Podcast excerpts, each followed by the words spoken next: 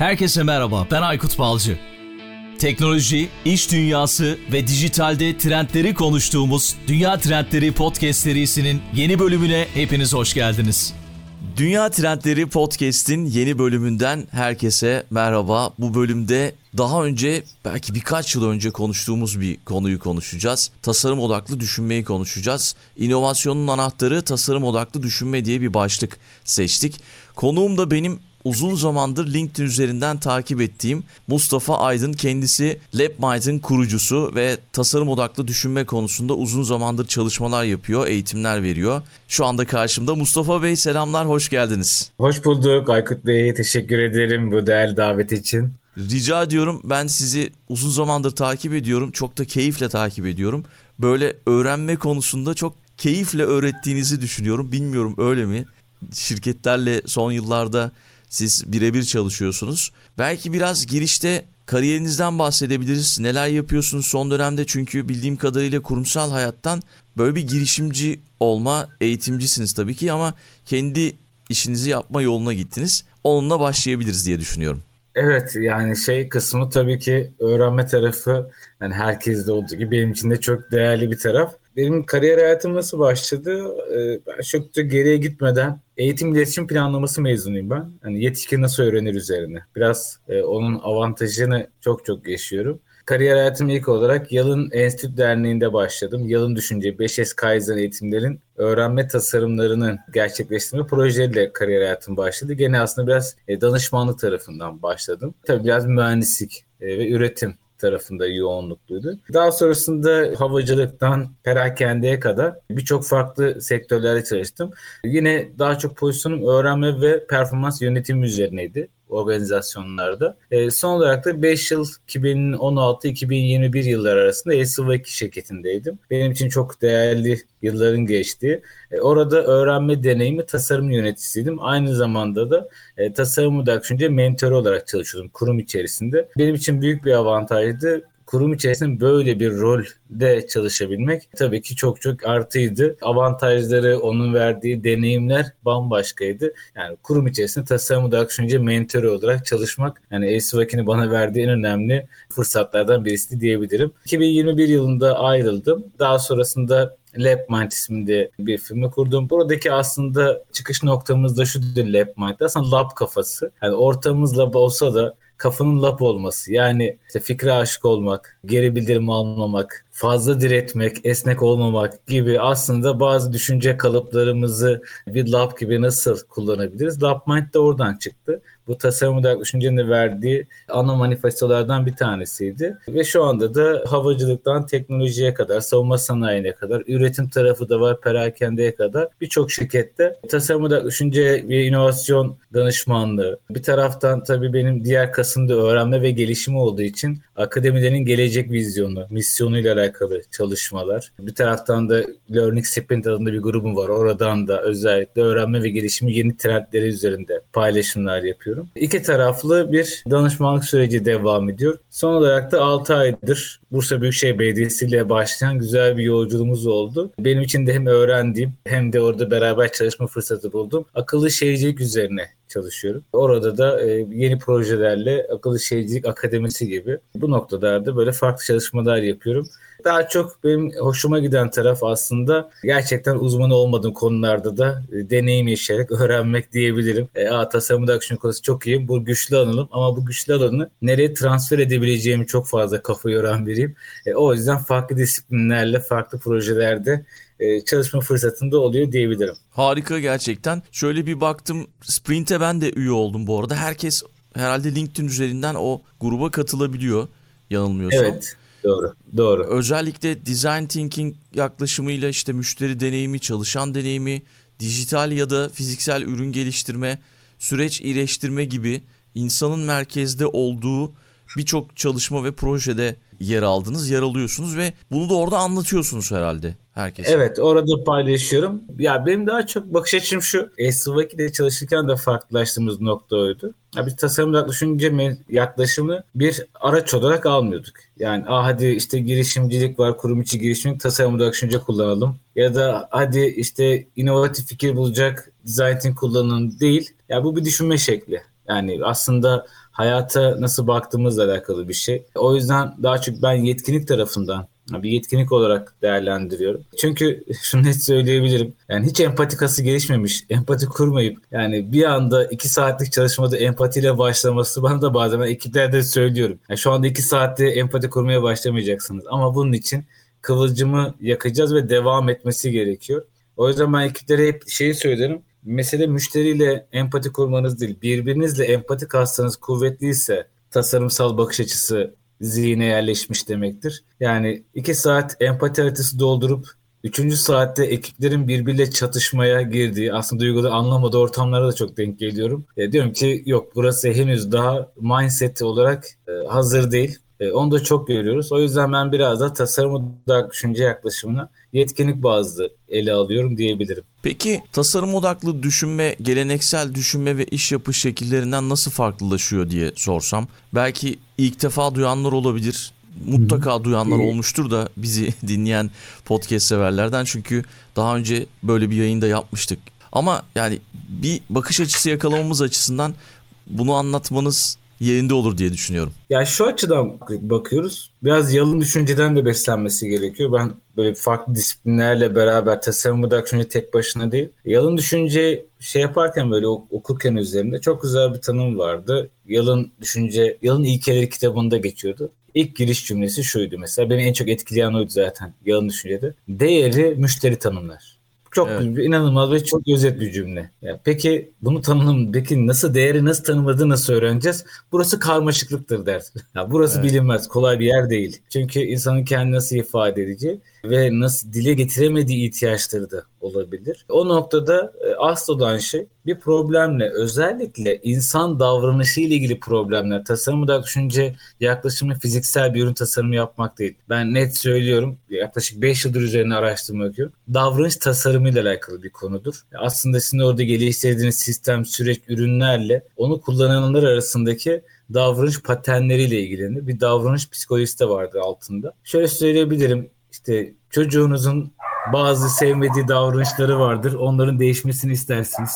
Onun haricinde yöneticinizin olabilir, müşterinizin olabilir. Yani ürün da, ürün davranışıyla alakalı bazı istemediğiniz şeyler vardır. E, bu noktada aslında e, birçok perspektiften tasarım olarak düşünceyi biz istenmeyen davranış olabilir ya da daha iyi davranış geliştirmek açısından olabilir. E, bir tasarım yolcu olarak ifade edebiliriz. Peki tasarım odaklı düşünme süreci nasıl ilerliyor? Belki bundan bahsedebiliriz. Hangi adımları içeriyor? Şöyle geleneksel olarak bir yaklaşım tarzı var. İlk olarak challenge ile başlar. Yani bir meydan okumayla. Bir defa etrafınızda bir şeylerin problem olduğunu görmeniz gerekiyor. Önce görmeyi öğrenmek gerekiyor. Onu net söyleyebilirim. Genelde geleneksel yaklaşımda şöyle başlar. Abi fikir bulmam lazım. Tasarım odaklı düşünce çalışayım. Böyle bir şey yok. Evet. hani baştan söyleyeyim. Çok en çok bunu karşıma geliyor fikir bulacağı design ile başlayalım. E zaten bulman gerekiyor. Yani tasarım bu dakika sana fikir buldurmuyor. Yani aslında bir görmeyi öğrenmekle alakalı. Etrafına, çevrene baktığında bir şeyleri, anormal şeyleri normalleştirmiş miyiz noktasında e, bir challenge ile başlar. Tabii ki challenge ben her zaman şey diyorum bu karmaşık bir konu olması lazım. Karmaşıklık ne demek aslında? Problemi neden sonuç ilişkisiyle çözemeyeceğin problem türleri olması lazım. Yani 5 neden yaptık, daha çözüm bulduk bu tasarım odaklı konusuna girmez. Örnek veriyorum hadi gelelim araba neden çalışmıyor? Beş neden soralım bir design thinking yapalım. Bu tasarım odaklı konusu değil. Bunlar teknik bir konular. Fakat hani ya insanlar neden kaldırımda yürümüyor diye sorduğunuzda bu tasarım odaklı düşüncenin konusu. Yani beş nedenle bulamazsın buraya. Bir challenge olması lazım. Ya da işte farklı konularda e, işte sokak hayvanlarının özel kış aylarında bu noktada beslenme sorunu gibi. Yani bu sadece insan değil canlı dolu bir çevreye karşı duyarlı. Bir challenge ile başlamamız gerekiyor. Ben o yüzden her zaman şey dedim bir fikir güzeldir ama mutlaka e, fikir de olsa kafanızda bu fikrin hangi challenge la karşı karşıya geldi. Net bilebilmek gerekiyor. Daha sonrasında o challenge'ı belirtten sonra ikinci aşama problem framing. Yani problem çerçeveleme. Evet. Çünkü zihnimiz çok dağınık. Birçok e, açılardan ve her şeyi çözmeye çalışan bir zihnimiz var. Her şeyi çözme isteği bazen hareket etmemizi yavaşlatıyor. Beyin önce çok iştahlı başlar dünyayı kurtaralım diye başlar. Sonrasında bu işin böyle çok uzun olduğunu baş, anlayınca yavaş yavaş nasıl erteleriz ve bu işten nasıl vazgeçiriz sürecine girmeye başlar. Tasarım odaklı düşünce projelerinde de bu çok yaşanan bir şeydir. O yüzden problem çerçeveleme dediğimiz neye odaklanacağımızı ve neyi göz ardı edeceğimizi kararını vermemiz gerekiyor. İkincisi çerçeveyi alabilmek. Bunu ben genelde e, Mimar Sinan'ın Selimiye Camisi'nin arkasındaki o bir yer vardı. Onun hayatını anlatan böyle müze vardı. Orada bunu şöyle tabir ediyor. Kendi projelerini anlatırken e, Mimar kendini pergele benzetiyor. Hmm. E, benim çok değerli bir metafor. Diyor ki yani ayağınızı bir yere sabitlemeniz lazım. Ve diyor diğer ayağınızla öğrenebildiğiniz kadar önce bir çerçeve çizmeniz lazım. Ve sürekli merkeze bakmanız lazım. Acaba doğru noktada ilerliyor muyum? Ve tasarım odaklı bunu ister. Yani bir çerçeveye odaklan. Onu da çözeyim, oraya da gideyim, bunu da göreyim falan dediğinizde zihin çok hızlı yorulan bir organ biliyorsunuz. Sizde zaten birçok podcastlerinizde vardı. Oradan oradan deyince hiçbir şey yapmayan bir zihne dönüşür ve fikre aşık olma sendromu yaşatıyor. Bunu yaptıktan sonra bu çerçevenin içerisinde gerçekten en çok ihtiyaç duyulan yani problem çözümü noktasında en çok ihtiyaç duyulan insanı bulmaya çalışıyoruz. Burada biraz sistem düşüncesi devreye giriyor. Sistemin içerisinde birçok paydaş vardır ama en çok kim etkileniyor? Bunu şöyle örnek verebiliriz. Belki Hindistan'da çok meşhur proje vardı. İsmi, ülke ismi yanlış olabilir. Belki Pakistan'da olabilir. Hani bebek ölümlerini nasıl azaltabiliriz deyip böyle bir case vardır. Design thinking case'lerinden bir tanesidir. Ekipler bebekleri merkeze alıp bir ürün geliştirip özellikle hipotermiden kaynaklı bir vefat olayları var bebeklerin. İlk 24 saatte 1 milyona yakın bebeğin vefat etmesi ve aslında bebeğin hayatını merkeze alırken anneyi projede unutuyorlar.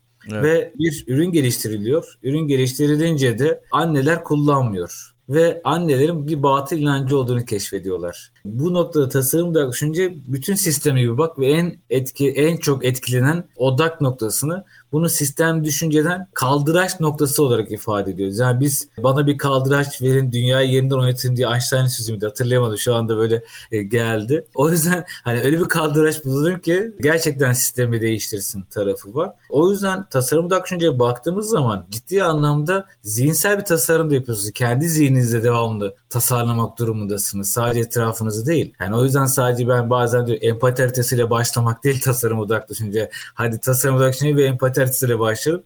Bu problemi hafife almaktır olarak ifade ederim ben. Daha sonra empati kısmına geçilir. İkinci aşama, üçüncü aşaması hani ilk challenge, problem framing, problem çerçeveleme. Üçüncü aşama empati dediğimiz tarafa geçilir. Empati ile alakalı ben şunu ne söyleyebilirim? En çok bilinen tanımdan uzak durmak gerekiyor kendinizi başkasının yerine koymak. Evet. böyle bir tanım yok. Ee, hani bilimsel olarak diyor. Ben iletişim bilimleri mezunuyum. Hani diyorum ki 4 yıl boyunca okudum böyle bir tanım duymadım. Yani ee, ama hani bu yerleşmiş kendinizi başkasının yerine koyamazsınız. Bu bizde özellikle hangi sabit zihniyetine sebep oluyor? Ben olsam öyle yapardım. Ben onun yerinde olsam böyle yapardım. Onunla empati görüyorum şu anda. Hmm, bunu hissediyorum gibi. İşte yani gidip görmezlik. Onun geçtiği yoldan geçmeden, onun içti sudan içmeden, onunla bir gün geçirmeden gerçek anlamda empati çok zor. O dünyaya hiç inmeden kısmı. O yüzden biz empati tarafını tanımlarken 6, 6 tane beceriden bahsederiz. Ekipler benimle çalışırken artık şey dememe başlar. Empati kuruyoruz dememezler. Çünkü empati kuruyoruz deyince 6 beceride iyiyiz demek anlamına gelir bu. Çok Anladım. iyi dinleyiciyim. E, çok iyi soru sorarım, çok iyi gözlemciyim, bağlama çok giderim, onun geçtiği yoldan geçerim, ön yargısız dinliyorum ve bu noktada gözlemciyim tarafı, belki hızlıca saydım. E, bu noktalarda iyiyim demektir. Bu noktalarda yaptıktan sonra artık empati tarafıyla o kişinin hayatından, bağlamından bazı şeyler elde ettikten sonra tanımlama aşamasına geçeriz. Bir yaklaşım daha deneriz. Ben çok severim.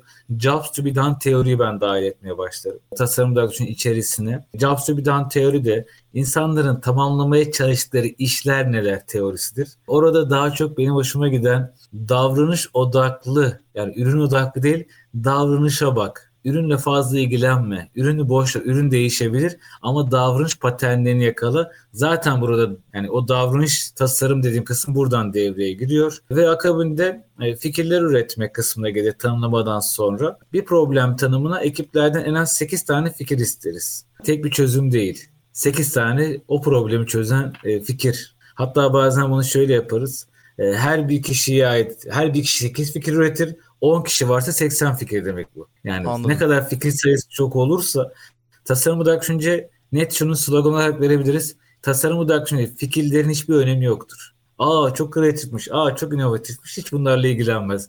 Der ki bütün fikirler bir araçtır. Gerçekten bu fikir senin problemi doğru tanımladığını, empatiyi doğru yaptığını, problem çerçevesini doğru yaptığını görüp görmemeni sağlayan bir test aracıdır fikir. Bu çok inanılmaz bir bakış açısı değişikliği. Benim hayatımda en çok etkileyen taraf da burası olmuştu. Çünkü bize hep şöyle öğretilmişti üniversite yıllarındayken, iş hayatındayken. Cim fikirli ol, parlak fikir bul, kreatif fikir bul, inovatif fikir bul. Bunlar zamanla insanda özgüvenle alakalı bir probleme neden olur. Yani başarısızlık korkusu, yargılanma korkusu, bilinmezlik korkusuna. E çünkü o kadar çok pompalanır ki bunlar. İşte kreatif fikir mi buldun? İnovatif fikir mi buldun? Üretme potansiyelimizi azaltmaya başlar bir fikir inovatif olsun kredi üretelim. Yani zaten bu bir kaskı bilir. Ürettikçe kas gelişir. Çok güzel söz var ya attığın taş ürküttüğün kimisi kuş diyor kimisi kurbağayı diyor evet. kuşa değilsin tarafı. Yani bir de köşeyi hızlı dönmek. yani o kadar kültürel normlarda çabadan daha çok sonuca takdiri olan bir ülkedeyiz. Yani o çabayı daha daha çok sonuca. Şimdi tasarımcılar düşüncede bunu çok yaygın olarak gördüm ben kendi katıldığım şeylerde. Yani devamlı bir sonuca Hayır aslında tasarım dak diyor ki süreç çok değerli. Sen nasıl öğreniyorsun? Mindset'i nasıl değiştiriyorsun? Bazen başarısız da olabilirsin ki çoklukla istediği şey başarısız olma. Biz fikir üretme aşamasında rahat bırakırız. Yani biz o fikir ortaya çıktığında bazen şu da olur. Ayakları yere basmayan fikirler olur. Ekiplerde ilk söyleyen şey şu olur Aykut Bey. Maliyeti çok yüksek. Bu fikir olmaz. Şimdi geçmiş olsun. Yani bütün tasarım odaklı düşünce yap et işte bazen jürilerde olduğumuz zaman jürilerden duyuyorum. Bunun diyor maliyet ve karlılık açısından deyince bitiriyor. Yani bir fikri öldürmek istiyorsanız diyor zaten Steve Jobs'ın ya da David Kelly'nin olması lazım. Bir fikri öldürmek istiyorsanız diyor maliyetli finanstan başlayın diyor. yani evet. çok rahat öldürürsünüz fikri. Yani bu olmaz kısmı da olmamalı demenin şeyi yakın zamanlarda iş modeli şeylerine de katılıyorum. İş modelinin altından soru sormak kısmı. E, biz de şunu söyleriz. Benim en çok hoşuma giden ekipler böyle kendilerinin maliyet falan derken benim tasarım aksiyon çalışmalarında şunu çok geri bildiğim veriyorlar birbirlerine. Çok hoşuma gitti. Böyle işte tamam e, asıl noktaya ulaştık dediğim nokta şu oluyor. Hayal kuruyoruz ya. Zaten amacımız bu fikri hayata geçirmek değil. Fikir yüzünü öğrenmek değil mi? Tasarım odaklı düşünce bize bunu istemiyor mu zaten? Ben hayal kurdum ve bu hayalimin üzerine öğrenmek istiyorum ekipleri sessizleştiğini gördüm. evet haklısın. yani o yüzden senin fikrini bir şey yapmayacağız.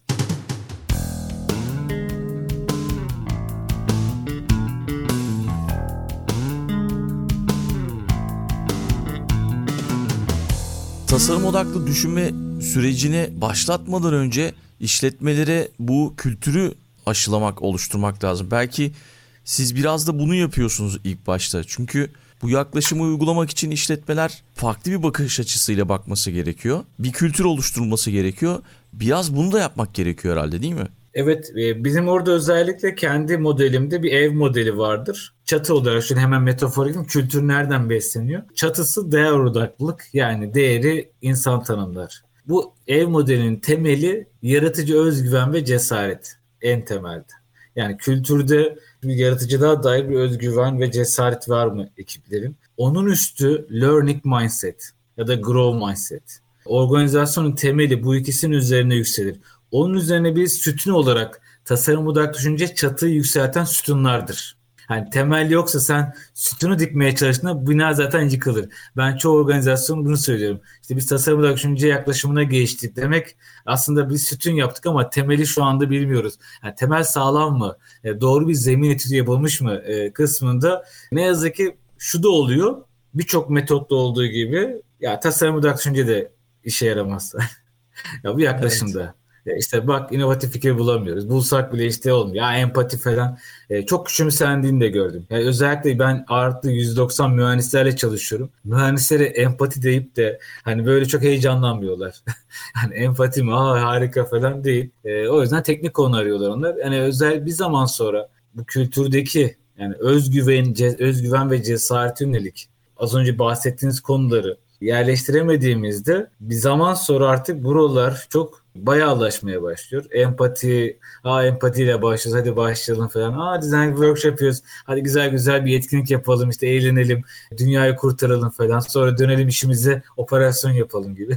Hani ekiplerin kendi içerisinde o kadar çok şeyle karşıyız ya da işte yani uğraşıyoruz uğraşıyoruz fikir ortaya koyuyoruz kimsenin ödüller veriliyor ama soru fikirlere ne oluyor? yani fikirler bir de en önemli şey taraf şu Aykut Bey ben şu anda yaptığı organizasyonlarda onu yapmaya çalışıyorum özellikle diyorum ki benim için değerli olan ilk üçe girmiş fikirin ne olduğu akıbeti değil. Giremeyen fikirlerle ilgili ne yapıyoruz? Yani çünkü birçok inovasyonun aslında baktığımız zaman da ilk üçe giremeyenlerden çıktığı ortaya çıkıyor. yani evet. bir potansiyeli var ama e, genelde organizasyonlar işte hızlı ulaşma, hemen sonuç üretme arzusu, ister istemez inovasyon üzerine çalışan kişilerin de KPI baskısı yani bir an önce etki kısım genelde ben şu anda henüz görmedim yani vardır ama ilk 3'e giremeyen ilk ona giremeyen e, fikirlerin ne oldu akıbeti belli olmuyor. Yani tamamen orası vazgeçilen bir alan oluyor. Çünkü giremedin. Yani üniversiteye giremedin ve başarısızsın. Kısmı seneye bir daha dene tarafında. O yüzden hani ilk etapta e, özgüven ve cesaret, grow mindset ve onun üzerine tasarım tasarımda düşünce inşa ediyor. Ben bütün gittiğim organizasyonlarda bunu mutlaka hem eğitimde vurguluyorum hem de oradaki ilgili karar vericilerle bunu sık sık tartışıyoruz diyebilirim. Anladım. Peki belki biraz örnekler üzerinden gidebiliriz. İşletmelerin ürün ve hizmetlerini geliştirmesi konusunda tasarım odaklı düşünme nasıl yardımcı oluyor? Şöyle ilk olarak benim çalıştığım 3 tane şirket e, her proje tasarım odaklı düşünceyle başlıyorlar. Sebebi şu bir hizalanmak yani paydaşlar arasında birlikte hizalanması gerekiyor. Çünkü genelde projeye başlanır ve proje bazen 10 kişi başlanır 3 kişiye düşer. Ya da hani o noktada bazı kişilere çok fazla sorumluluk gelir bazıları çekilir. O yüzden bu noktada bir stratejiden gelen bir konuyla başlar. Örnek veriyorum. Nakit akışı yönetimi stratejisi. Biz bu konu bu strateji üzerinde diyor şirket yeni hizmetler, yeni ürünler tasarlamak istiyoruz. Tam bir muğlak Sadece konuyu veriyor diyebilirim. E, ya da diyor ki benim çalıştığım konulardan bir tanesi şey olabilir. Tolerans dışı ölçüt hataları. Tamam üretim terminolojisi. Evet. Yani diyor ki ben diyor, bununla alakalı diyor bir dizayn çalışması yapmak istiyorum ve süreç inovasyonu yapsınlar. Ekipler bu noktada hem kendi potansiyellerine çay çıkarsınlar hem değer ölçek bir süreç tarafı e, bakıyor ya da bazen müşteri işte müşteri deneyiminde e, hani memnuniyeti daha fazla arttırabiliriz gibi olabiliyor. Bu çalışan boyutunda da şu olabiliyor. Yıllık işte çalışan memnuniyet anketleri yaptık. Elimizde sonuçlar var. Biz bunlarda ne yapacağız kısmı. Çünkü tasarım odaklı düşüncenin çok güzel bir sloganı var. Hoşluk olsun diye için yapılmaz. Yani mutlaka hem insana hem de şirkete değer katması lazım. E, o yüzden hani bir tane gelir nakit akışı yönetimi biz deriz ki ya tamam bu konu var ama ben çok güzel bir örneklerle bahsederiz. Ya bu bir film olsa oyuncu kadrosu kim olurdu? Güzel. Kastı çıkartır ekipler. E, oyuncu kadrosu çıkmaya başlar. Peki şey deriz. Bir, bir tane sorum şöyledir. Kimin nakit akışıyla alakalı strateji konusunda geceleri uykusu kaçıyor? Bu kişiler zaten biliyorlar kimden uykusu kaçtığını. Diyor ki şu departman ben rahat uyuyorum diyor. Hani gece ama diyor şu departman uyuyamıyor. Biz oradan tekrardan şeye geliyoruz film senaryosunu. Ya peki o zaman diyoruz esas olan esas kız kim? Yani bu projenin yani bu şunu gösteriyor Akif Bey. Ya biz daha müşteriyle empati kurmadan kendi içimizde kimle empati kuracağımıza karar veriyoruz. Evet doğru. Yani ekipler oradan başlıyor. Yani önce bu kimin derdi? Bu projeyi hayata geçiremezsek genel müdür kimin odasına çağırır? kimin uykusu kaçar? Ekipler zaten empati kurmaya başlıyor orada böyle. Özellikle bazı çoğu şirkette yazılı IT ekibi çıkıyor mesela. IT ekibini çağırın falan deyip. IT ekibi de çok mutlu oluyor. Böyle Aa, bizimle mi empati kuracaksınız ilk olarak diyor. Böyle düşünün ki pazarlama falan bir an herkes IT ile empati kurmaya başlıyor. Daha sonrasında hani kadro belirlenir proje için. Tamam. Daha sonra takvimlendirmeler yapılır. İşte biz orada learning sprintler devreye girer. Kaç hafta bu projeye çalışacağız. Ve daha sonrasında ekiplerle bir kick-off yaparız. Problem çerçeveleme yaparız. Yani bir neden bu challenge'ı çalışıyoruz? Yani nakit akışıyla alakalı hiçbir şey yapmasak şirketin geleceği neye benzerdi? Ya illa bir şey yapmak zorunda mıyız gibi. Ekiplerin işsel motivasyon çalışmaları var. Gerçekten onlar ne kadar hissediyor bu problem konusuyla. Önemini orada beraber konuştuktan sonra nakit akışı zaten çok genel bir konu. Bir ekonomi terimi. hani bir altta bir şey mesaj vermiyor. Herhangi bir strateji de bir söylemiyor. Hadi gelin bunu çerçevelendirelim. Yani bu e, dünya toz bulutundan gelip biz oraya biraz odağımızı alalım. Çerçeveleme çalışması yapar ekipler. Çoğunda yani illa design eğitimi olmaz. Benim fasilitasyonumda hani çalışmaya başlarlar. Çerçeveleme yaptıktan sonra biz ekiplere şeye başlarız. Deriz ki ya bu çerçeveyi çizdik nakit ile alakalı bizim odak hedef çerçevemiz bu mu? Oradaki paydaşların el sıkışması çok önemli. Hepsi el sıkışır. Evet buna odaklanın ilk etapta da. İtirazlar da gelir. Hayır ben bu çerçeveyi beğenmedim. Şu çerçeveden bakalım diyenler de olur. Böyle olduğunda biz bayılırız. E, çünkü çerçeve itiraz vardır. yani bu çerçeve bizi bir yere ulaştırmaz. Bu katılımdır aynı zamanda. Hı hı. Nakit akışına bu çerçeveye gidemeyiz kısmı. Ve biz o noktada şunu sorarız. Ya bu çerçeve sorusu, çer nakit akışının altındaki alt kırılımda neleri bilmiyoruz? Benim en sevdiğim sorudur. Ekipler soru üretmeye başlar. Sadece soru yazarlar. Soru yazdıktan sonra bir şey yaparız. Bu soruların cevabını nereden öğreneceğiz?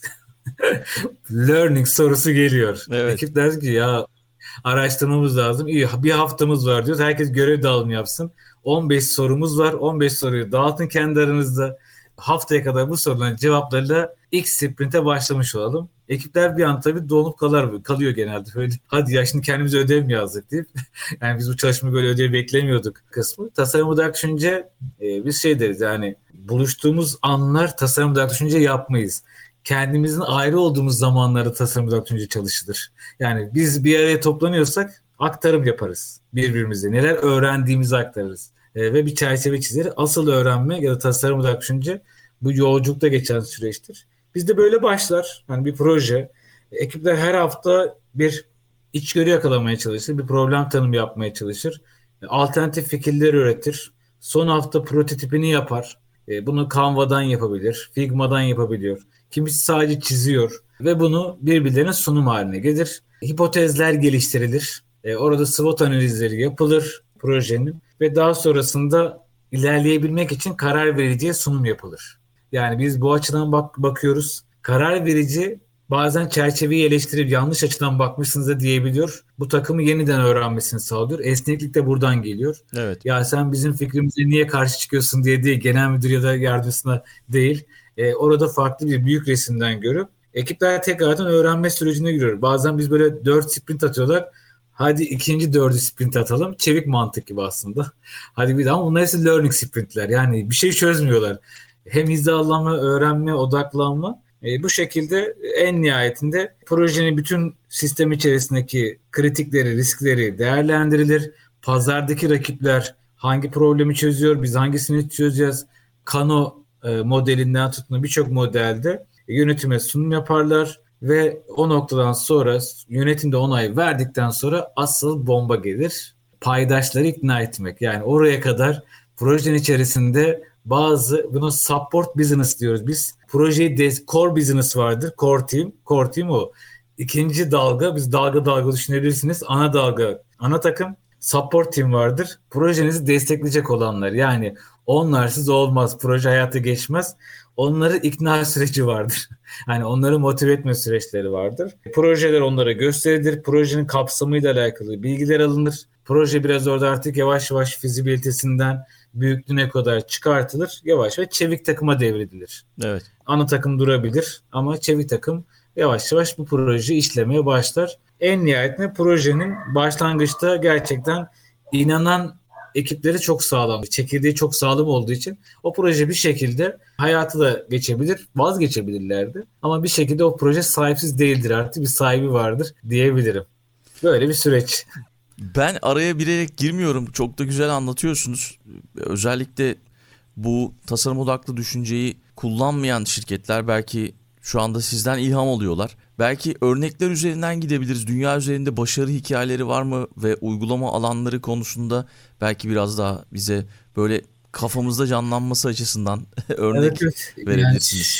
Yani, evet Lemonade firması var. Bir tane somut örnek de onu aktarayım. Çok meşhur örneği. Lemonade gençlere sigorta hizmetleri, ürünleri satan bir firma. O firma vardır. Mesela 5 tane sanırım arkadaşım bir yere gelip finansçı olmayan, buna hiç sigorta ilgisi olmayan 5 kişinin bir yere gelip challenge bulmaları ya işte Amerikan tüketicilerinin Sadece 0,3'ü sigorta yaptırıyor. Ya burada bir fırsat var mı? Acaba bir şey bulabilir miyiz?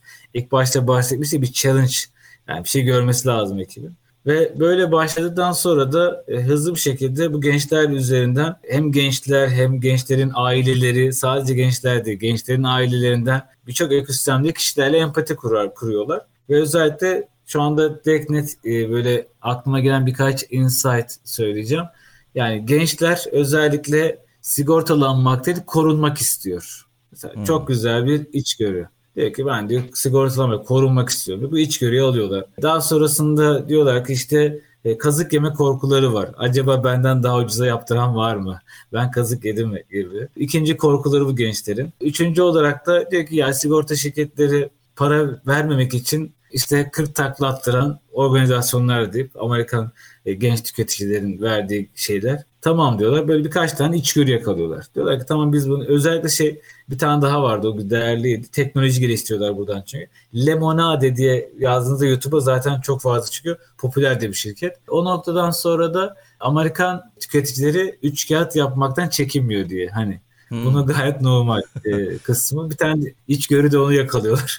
diyorlar ki ve ya biz bu kadar şeyi nasıl bir aslında değer yaratabiliriz ve Amerikan e, genç tüketicilerini, gençleri e, sigortayla korunmaları nasıl sağlayabiliriz diye böyle bir uygulama geliştiriyorlar. Derin teknolojiyle, derin teknoloji, görüntü işleme, işte orada yapay zeka gibi birçok e, teknolojileri geliştirmeye başlıyorlar. E, ve e, işte herhangi bir şekilde kağıt kürekle ilgilenmeyen, ilgilendirmeyen, işte görüntü işlemeyle e, ne kadar doğru söylüyor, ne kadar yalan söylüyor, e, o nokta analizler yapan bir teknoloji ve hızlı bir şekilde paralarını iade eden bir teknoloji. Yani hiç tamam diyor sen haklısın ve hemen paranı veriyoruz kısmında böyle bir teknoloji çok fazla test yapıyorlar. Özellikle davranışsal testleri çok yapıyorlar.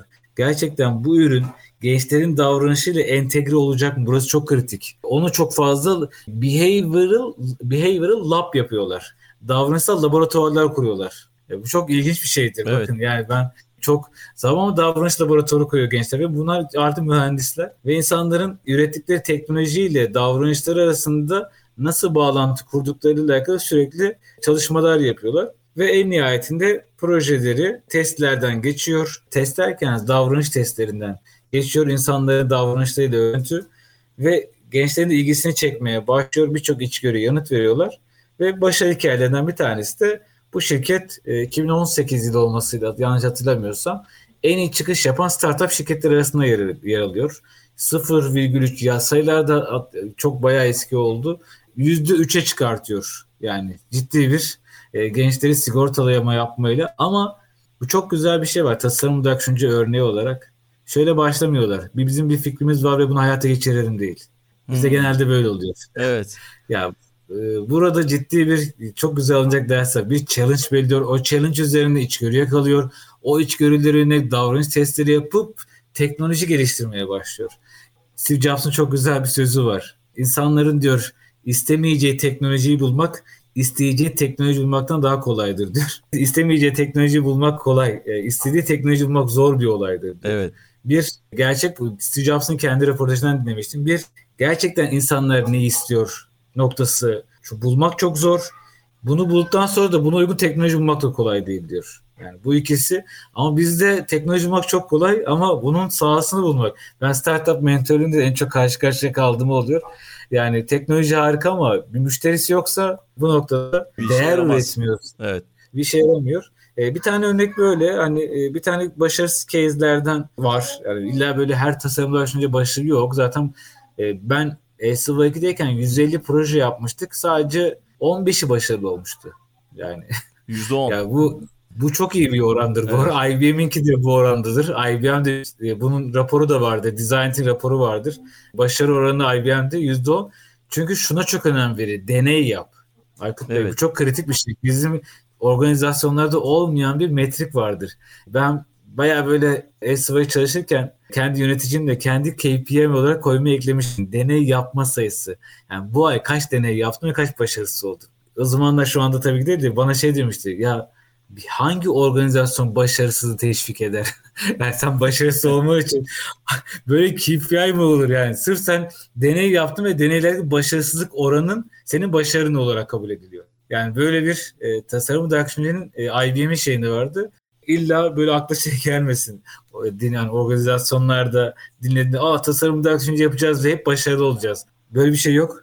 E, tasarım dayak düşünce bir e, insanların kendi potansiyellerini keşfetmelerini yaptıkları çalıştıkları işe kendilerinden bir parça koydukları bir yaklaşımdır. O yüzden bu kendinden bir parça koydukları o sürece ürünü burada hata ve yanılma zaten ayık yani ortaya çıkan ve bunu kabul eden şirketler çok önemli. Burayı öğrenme olarak gören şirket kültürü lazım ki bugün tasarım odaklı düşünceyi bir sabun köpüğü olarak yani aa kabardık kabardık ama e, değil e, ciddi anlamda birçok raporu var. IBM'in Design Team raporunu ben tavsiye ederim. Yayınlıyorlar devamlı. Ama buradaki başarı oranı %10 ile 15. Yani evet. çok büyük yani gelik zaten iste, istenilen bir şey değil.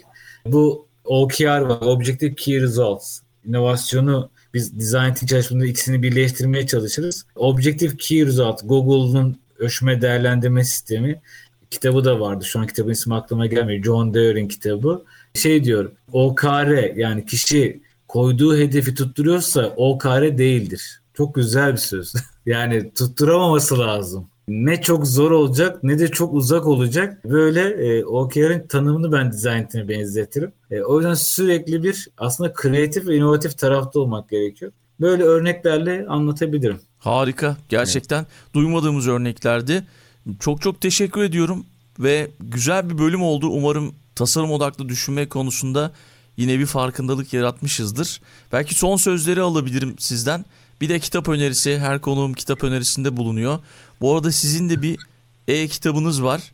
Onun da evet. linkini paylaşabiliriz. Tamam. Onun dışında belki önereceğiniz kitaplar da olabilir. Yani birçok kitap var. Türkçe kitap kaynaklarımız var. İnsan odaklı tasarım kitabı var. Ya ismi şu an hatırlayamıyorum. İnsan odaklı tasarım kitabı yazarını. Emrah Canım var. Dizayn tasarım Tasarım odaklı Düşünce kitabı var Türkçe kaynak olarak. Ben bir taraftan ya biz tasarım odaklı düşünceyi değil de şey tarafına da odaklanı isterim alışkanlıkların gücü yani nasıl insanlar alışkanlığı var.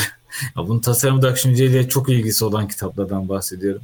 Yaratıcı Özgüven kitabı, Akıl Dışı ama Öngörülebilir evet. gibi. Ee, Birçok aslında mümkün olduğunca bu tarz e, amaç kitabı, kısıtlar teorisini öğrenmeden tasarım odaklı düşünce çok şeydir. Çünkü genelde kısıtlar teorisi yani bir tasarım fikrine kısıt çıktığı zaman genelde ekipler bundan hoşnut olmaz. yani her şey güzel gitsin ister. Kısıtlar Teorisi Amaç kitabını çok tavsiye ederim. Önemli olanı ölçtü kitabın ismi herhalde. John Doerr'in şimdi de aklıma geldi. Bu kitap çok çok değerli. Böyle birkaç tane örnek verebilirim ama hani bu kitaplar özellikle o tasarımsal bakış açısını bir de şey kitabı verebilirim. Soru sormakla alakalı. Sorularınız değişirse hayatınız değişir diye kitap var. Onu da tavsiye ederim. Ya ben sadece böyle tasarım dayak düşünce kitabı okuyun diye diyemem çünkü tasarım düşüncesi holistik bir yetkinlik. Birçok altı yetkinlik barındırıyor. Sadece tasarım dayak düşünce yaklaşımını öğrenerek Aa, tasarımcı gibi düşünüyoruz demek kolay bir şey değil. Birçok açıdan bunu çok uzatmayayım. David Kelly de çok güzel Yaratıcı Özgüven kitabında mühendislere tasarımda akışıncıyı anlatırken e, orada çok kilit bir şey söylüyor kitabında. Diyor ki analitik kasları kuvvetli olan mühendislere diyor yaratıcı kasları. Ya bu çok anahtar bir şey. Yani sadece zaten analitik kası kuvvetli bunları diyor yaratıcı düşünme kaslarını da güçlendirip yani o yüzden e, sadece yaratıcı düşünme değil analitik kası kuvvetli olması, eleştirel düşünmesi kuvvetli olması e, hep beraber holistik bir e, yaklaşım. O yüzden bu bir yolculuk öğrenme yolculuğu, e, dünyaya yeni gözlerle bakabilmek, kendi potansiyelimizi keşfetme yolculuğu diyebilirim. Benim de yolculuğum böyle devam ediyor. Ben hala tasarımda düşüncede kendi potansiyelimi keşfetmeye çalışıyorum. Sınırlarım ne kadar zorlayabilirim düşüncesindeyim. Benim açımdan benim hayatıma tasarımda düşünce böyle girdi, böyle devam ediyor diyebilirim. Süper. Bir sürü kitap önerdiniz. Harika oldu. Hepsini tek tek paylaşacağım podcastın açıklama kısmında. Çok teşekkür ediyorum Mustafa Hocam, Mustafa Bey. Güzel bir yayın oldu. Tekrar buluşmak üzere o zaman. Ben de çok teşekkür ederim Aykut Bey bu değerli davet ve sohbet için. Kendinize çok iyi bakın. Dünya Trendleri Podcast serisinin bu bölümünün sonuna geldik. www.dünyatrendleri.com Twitter'da et Dünya Trendleri, Instagram'da dünya.trendleri adreslerinden Dünya Trendleri Podcast'i takip edebilirsiniz. Unutmayın önerileriniz ve merak ettikleriniz içinse info gmail.com adresinden mail atabilirsiniz. Bu bölümü dinlediğiniz için çok teşekkürler. Yeni bölümde tekrar buluşmak üzere.